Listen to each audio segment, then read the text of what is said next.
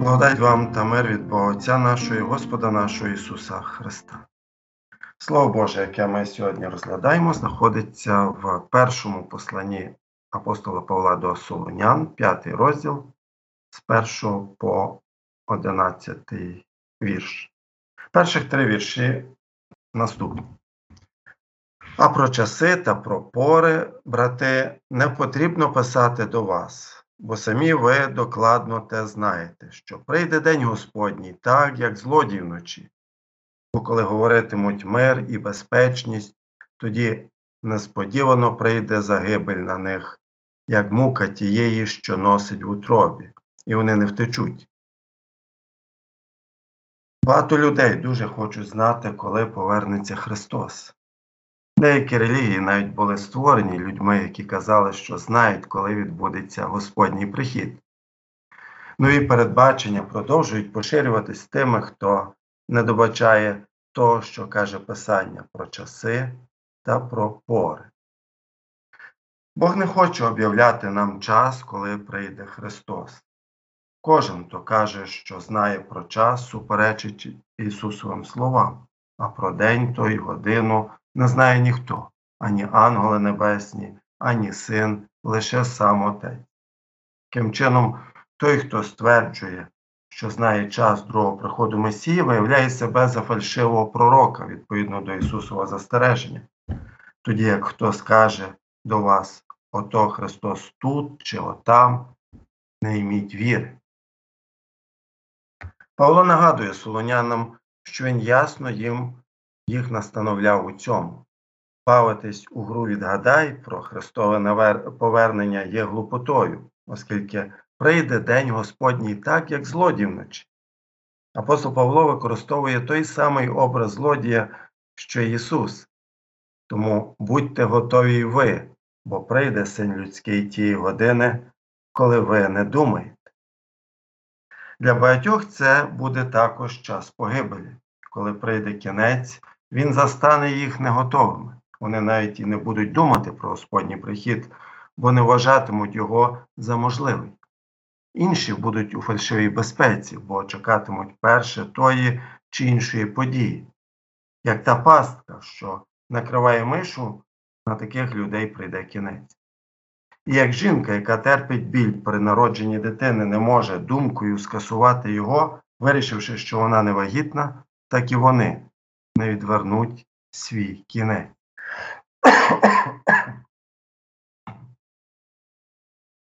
З'явлення Господнє буде проголошене за мить ока голосом архангела і звуком сурми. І коли це розпочнеться, не буде часу для невіруючих, щоб підготуватися та уникнути своєї руїни при Божому суді. Вже буде запізно. А ви, браття, не в темряві, щоб той день захопив вас, як злодій, бо ви всі сини світла і сини дня. Не належимо ми ночі, ні темряві, тож не будемо спати, як інші, а пильнуймо та будьмо тверезі. Ті, бо що сплять, сплять уночі, а ті, що напиваються, вночі напиваються. А ми, що належимо дневі, будьмо тверезі, зодягнувшися у броню віри і любові та в шолом надії спасіння. Люди, що кажуть мир і безпечність, перебувають у темряві. Вони справді не знають, що відбувається. Вони ігнорують тим фактом, що їхні гріхи чинять їх Божими ворогами. Вони не мають того миру, що уявляють. Вони не усвідомлюють, що їхній непрощений гріх мусить принести на них суд справедливого Бога. Їхні відчуття безпеки повністю фальшиві. Павло нагадує солонянам, а також і нам, їм слід знати краще, бо ви всі сини світла і сини дня. Тут сини зазначають осіб, які тісно пов'язані з тим, до чого вони сини. Так, вираз сини молодого перекладається як весільні гості молодого.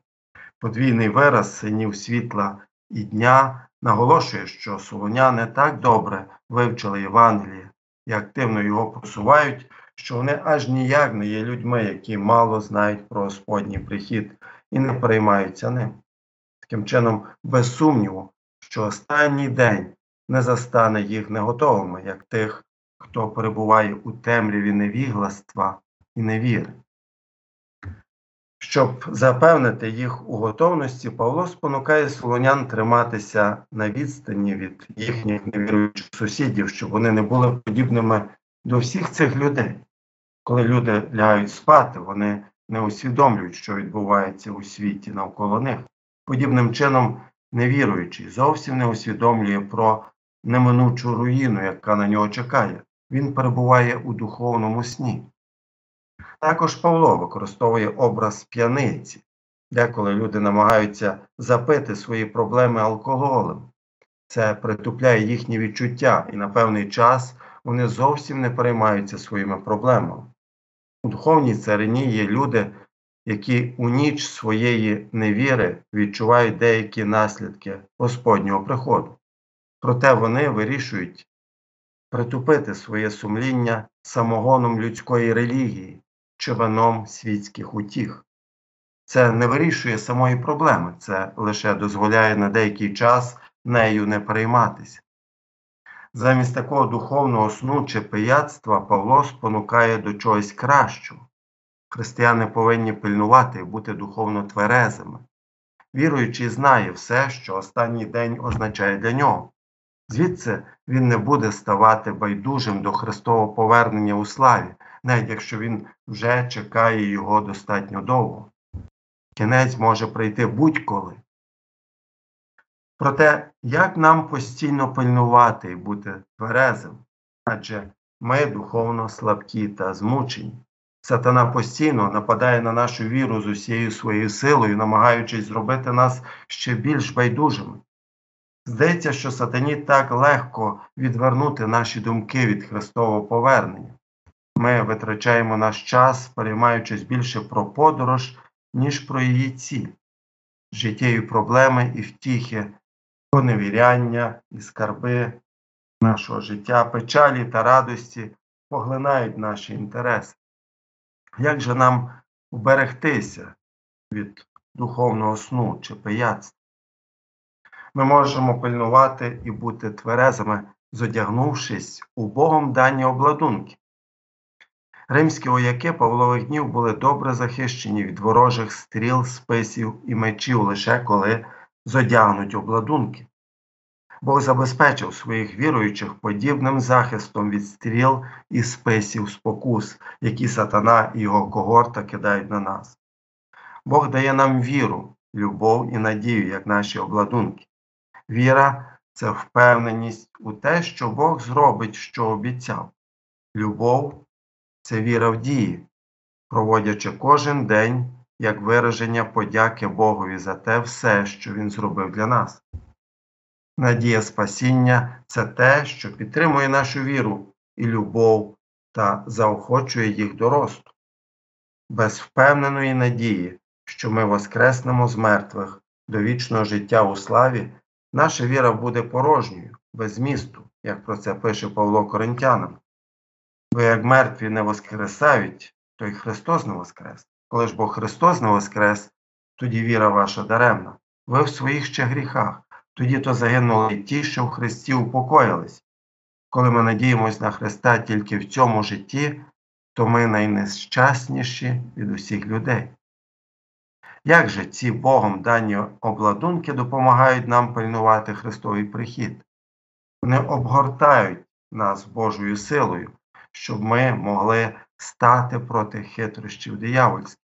Вони зодягають нас в Ісуса Христа, щоб ми могли догодження тілу не обертати на пожадливість.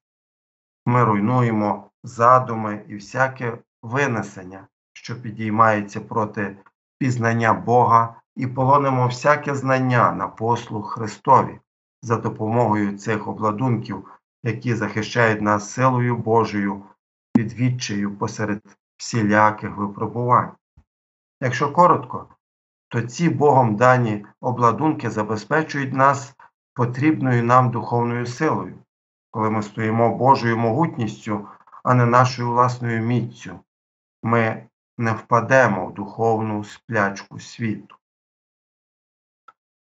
Бо Бог нас не призначив на гнів, але щоб спасіння одержали Господом нашим Ісусом Христом, що помер був за нас, щоб чи пильнуємо ми, чи спимо, укупі з ним ми жили. Утішайте тому один одного і збудовуйте один одного, як і чините ви. А ось і причина тому, що ми можемо жити у надії спасіння. По-перше, Бог нас не призначив на гнів, тобто немає Божого бажання чи плану послати грішних людей до пекла, щоб вони там вічно страждали покаранням Його гніву. Бог не хоче вря- врятувати нас від жахливого стану, Бог хоче врятувати нас від жахливого стану, в який ми самі себе загнали нашими гріхами. І Бог хоче, щоб ми спасіння одержали як дарунок Його благодаті та милосердя. Все це Він здійснив Господом нашим Ісусом Христом. Це саме цей Богочоловік, хто заплатив за покарання, яке ми заслуговуємо через наші гріхи, що помер був за нас. Як же Бог здійснив цю заміну Ісуса замість нас? Через народження від Діви. Бог послав свого Сина у цей світ, щоб Він став у цьому в усьому подібний до нас, окрім гріха, покорившись для нашого спасіння на смертну дорогу. Він залишився правдивим Богом, щоб його кров і смерть могли покрити гріхи всього світу, навіть мої та ваші. Чи як пише апостол Петро, і знайте, що нетлінним сріблом або золотом відкуплені ви були від марного вашого життя, що передане вам від батьків, але дорогоцінною кров'ю Христа, як непорочного чистого ягнят. Також про пролиту кров, Богом кров пише апостол Іван. Він у благання за наші гріхи. І не тільки за наші, але й за гріхи всього світу. Ісус зробив це для всіх, для живих і мертвих, для віруючих і невіруючих. Його замінницька жертва покриває всі гріхи всього світу, кожного, хто жив, хто живе чи ще буде жити. Проте це не означає, що навіть невіруючі одного дня будуть разом з ним жити на небесах, як це віруючі будуть з Христом. Оскільки невіруючі відкидають те, що Христос здобув для них своїм життям, стражданням і смертю, вони також втратять кінцеву мету спасіння, а саме вічне життя з Богом на небесах. Павло нагадує як солунянам, так і нам про марноту духовного сну і неготовності до Господнього приходу, бо тоді ми можемо втратити все те, що Христос здобув для нас. І щоб мотивувати солонян до готовності, Павло спонукає їх, що також і нас, втіхою Євангелія, щоб бути готовим до приходу Господнього, використовуйте Божі духовні обладунки. Утішайте тому один одного і збудовуйте один одного, як і чините ви. Звісно, як члени християнської громади, ми поціновуємо сім'єю віруючих, якою Бог благословив нас. Великою радістю є збиратися разом для поклоніння і підбадьорювати ну, один одного у нашій вірі. Ми вивчаємо послання про Христа, нашого Спасителя. Ми споживаємо Господню вечерю, в якій правдиві тіло і кров Христові стають запорукою нашої надії Воскресіння Його другого приходу. Разом ми співаємо літургію та гімни. Ми молимось один за одного. У годину смутку ця духовна сім'я дає нам втіху. Вона нагадує нам про надію, яка є нашою, навіть коли ми ховаємо тіла заснулих у Христі близьких. Однак члени сім'ї розмовляють між собою не лише коли збираються групою, вони також спілкуються поодинці, один на один. Утішайте тому один одного і збудовуйте один одного, повторює Павло. Адже ми маємо таку славну надію, щоб ділитися нею. Ми ділимось надією про прихід нашого Господа. Ми потребуємо нагадування один одному про цю надію, щоб не заснути і не виявитись неготовими, і як нам не робити того, до чого спонукає нас апостол. Заради Христа. Амінь. А мир Божий, який понад усяке людське розуміння, нехай тримає ваші думки і серця у Христі Ісусі, Господі нашому. Амінь.